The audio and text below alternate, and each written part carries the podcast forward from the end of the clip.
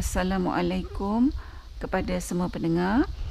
Segala puji bagi Allah yang memberikan kita peluang untuk bertemu sekali lagi dalam episod kali ini ah, yang dibawakan dengan tajuk Tak Terhingga.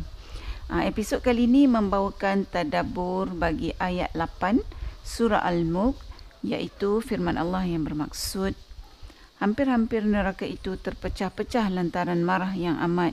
Setiap kali dilemparkan ke dalamnya sekumpulan orang, penjaga-penjaga neraka itu bertanya kepada mereka, apakah belum pernah datang kepada kamu di dunia seorang pemberi peringatan? Para pendengar, dalam episod yang lepas, kita dah pun berkongsi tentang sifat neraka jahanam, ha, iaitu semasa kita mentadaburkan ayat 7 surah Al-Mulk. Sebelum kita mentadaburkan ayat 8 surah Al-Mulk ni, mari kita sama-sama lihat tafsir Ibnu Katsir ha, bagi ayat ni terlebih dahulu. Dalam tafsir Ibnu Katsir dinyatakan bahawa beberapa bahagian neraka jahanam itu hampir terpecah dan terpisah antara satu bahagian dan lainnya disebabkan begitu hebatnya keberangan dan kemarahan neraka jahanam yang tidak terhingga terhadap orang-orang yang masuk ke dalamnya. Bayangkanlah para pendengar, maknanya neraka jahanam tu uh, punyalah marah kepada orang-orang yang masuk uh, ke dalamnya uh, sehingga hampir-hampir saja disebabkan kemarahan dia tu dia hampir meletup. Ha, jadi daripada ayat ni kita dapat lihat satu lagi sifat neraka jahanam yang mempunyai perasaan berang. Iaitu marah yang begitu memuncak dan tak boleh dikawal.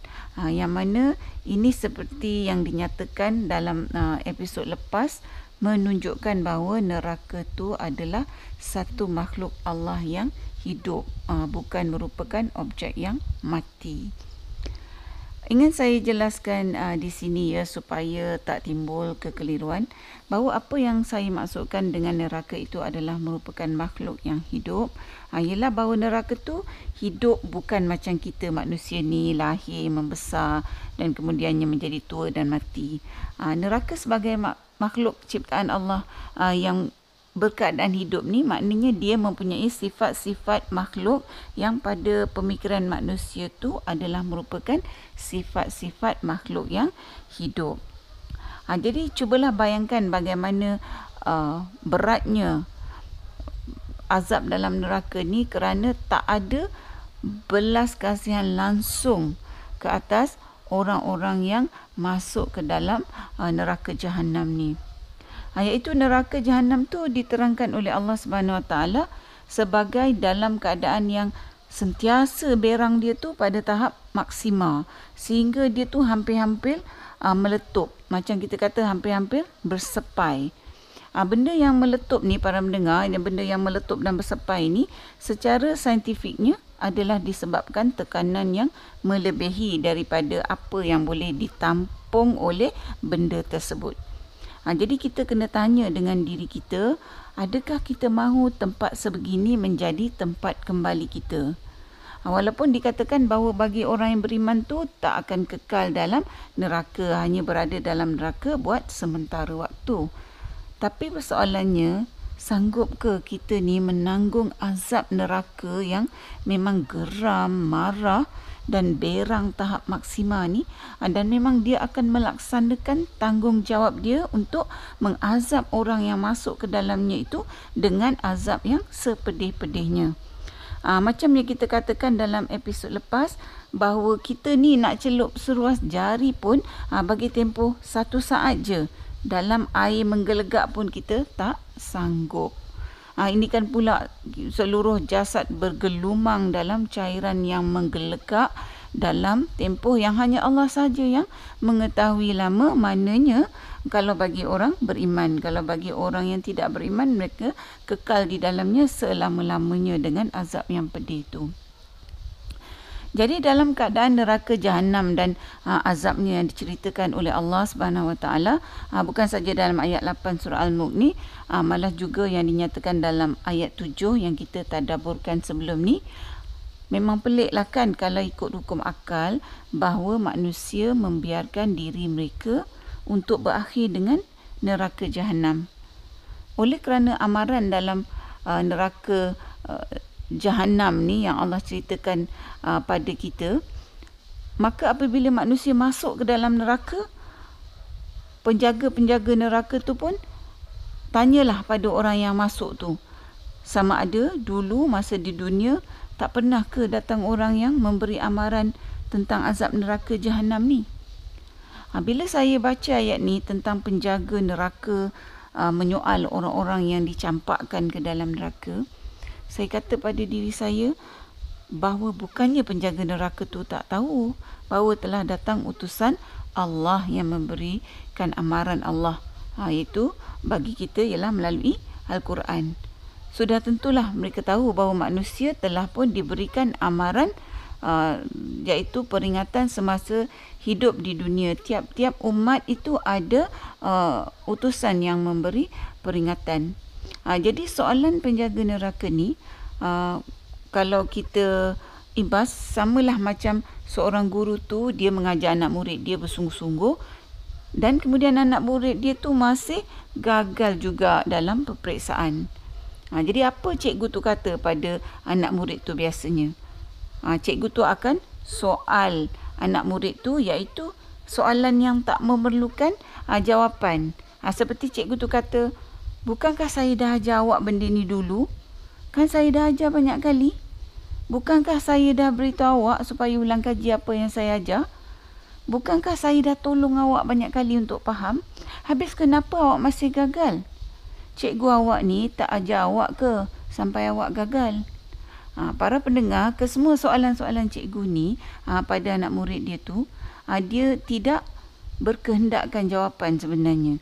Ha, sebab jawapan-jawapan pada soalan dia, dia tu dia dia dah tahu semua persoalan yang cikgu ni ajukan pada anak muridnya yang gagal tu adalah sebenarnya bersifat uh, menemplak bukan bertanya untuk jawapan. Jadi penjaga-penjaga neraka juga menemplak orang-orang yang masuk neraka bahawa sememangnya orang-orang yang masuk neraka tu tak ada alasan untuk mempersoalkan kenapa mereka tu masuk neraka. Ha, jadi bukan saja penghuni neraka dalam keadaan diazab dengan begitu hebat sekali tetapi juga ditemplak oleh penjaga-penjaga neraka. Ha, templakan oleh penjaga-penjaga neraka ni bukan uh, templakan yang boleh dicapai oleh akal kita ya kerana penjaga-penjaga neraka ni tersangatlah garangnya, kasar dan keras uh, dalam menjalankan perintah Allah uh, iaitu seperti mana yang dinyatakan dalam ayat 6 surah At-Tahrim. Ha, cubalah kita bayangkan kalau kita ni dalam kesusahan, tentulah kita ni mengharapkan simpati. Kalau orang templak kita, iaitu salahkan kita lagi, ha, tentulah kepayahan ha, yang kita sedang alami tu jadi bertambah berat. Ha, begitulah keadaan penduduk neraka.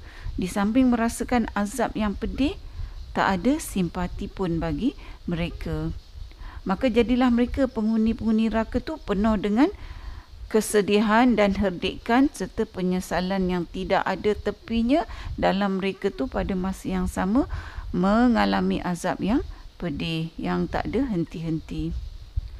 Para pendengar, apa yang Allah ceritakan dalam ayat 8 surah Al-Mulk adalah perkara di masa hadapan yang akan berlaku uh, dan diberitahukan uh, kepada kita pada masa sekarang ni. Apa tujuannya? Iaitu dengan tujuan supaya kita ni mengambil peringatan dan untuk kita ni buat pilihan yang betul.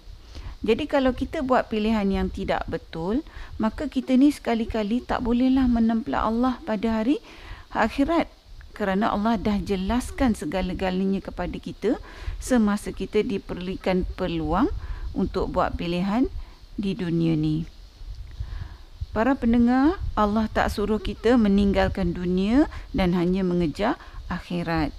Allah nyatakan dalam Al-Quran supaya kita ni menjadi orang-orang yang berusaha mendapatkan kebaikan di dunia dan juga kebaikan di akhirat dan untuk kita sentiasa memohon kepada Allah untuk melindungi kita daripada api neraka.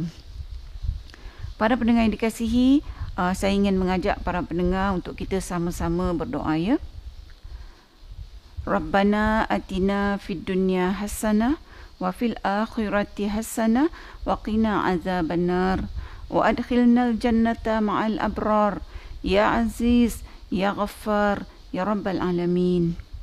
Ya Allah, kurniakanlah kepada kami kebaikan di dunia dan kebaikan di akhirat dan selamatkanlah kami daripada azab api neraka dan masukkanlah kami ke dalam syurgamu bersama orang-orang yang berbakti. Wahai Tuhan yang maha perkasa, yang maha pengampun, Tuhan sekalian alam. Para pendengar yang dihormati, dengan doa ini saya melabuhkan tirai bagi episod kita kali ini. Mudah-mudahan bertemu lagi di episod yang seterusnya insya-Allah. Assalamualaikum.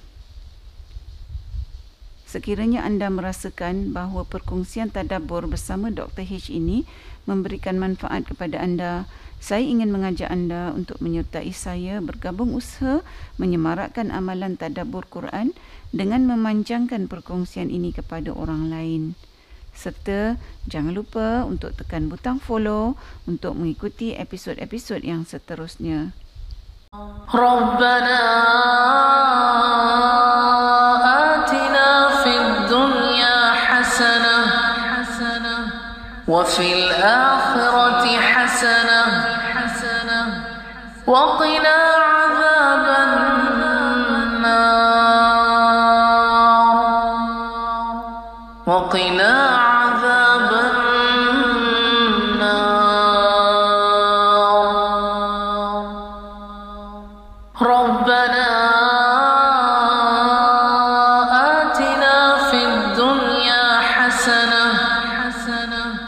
وفي الآخرة حسنة. وقنا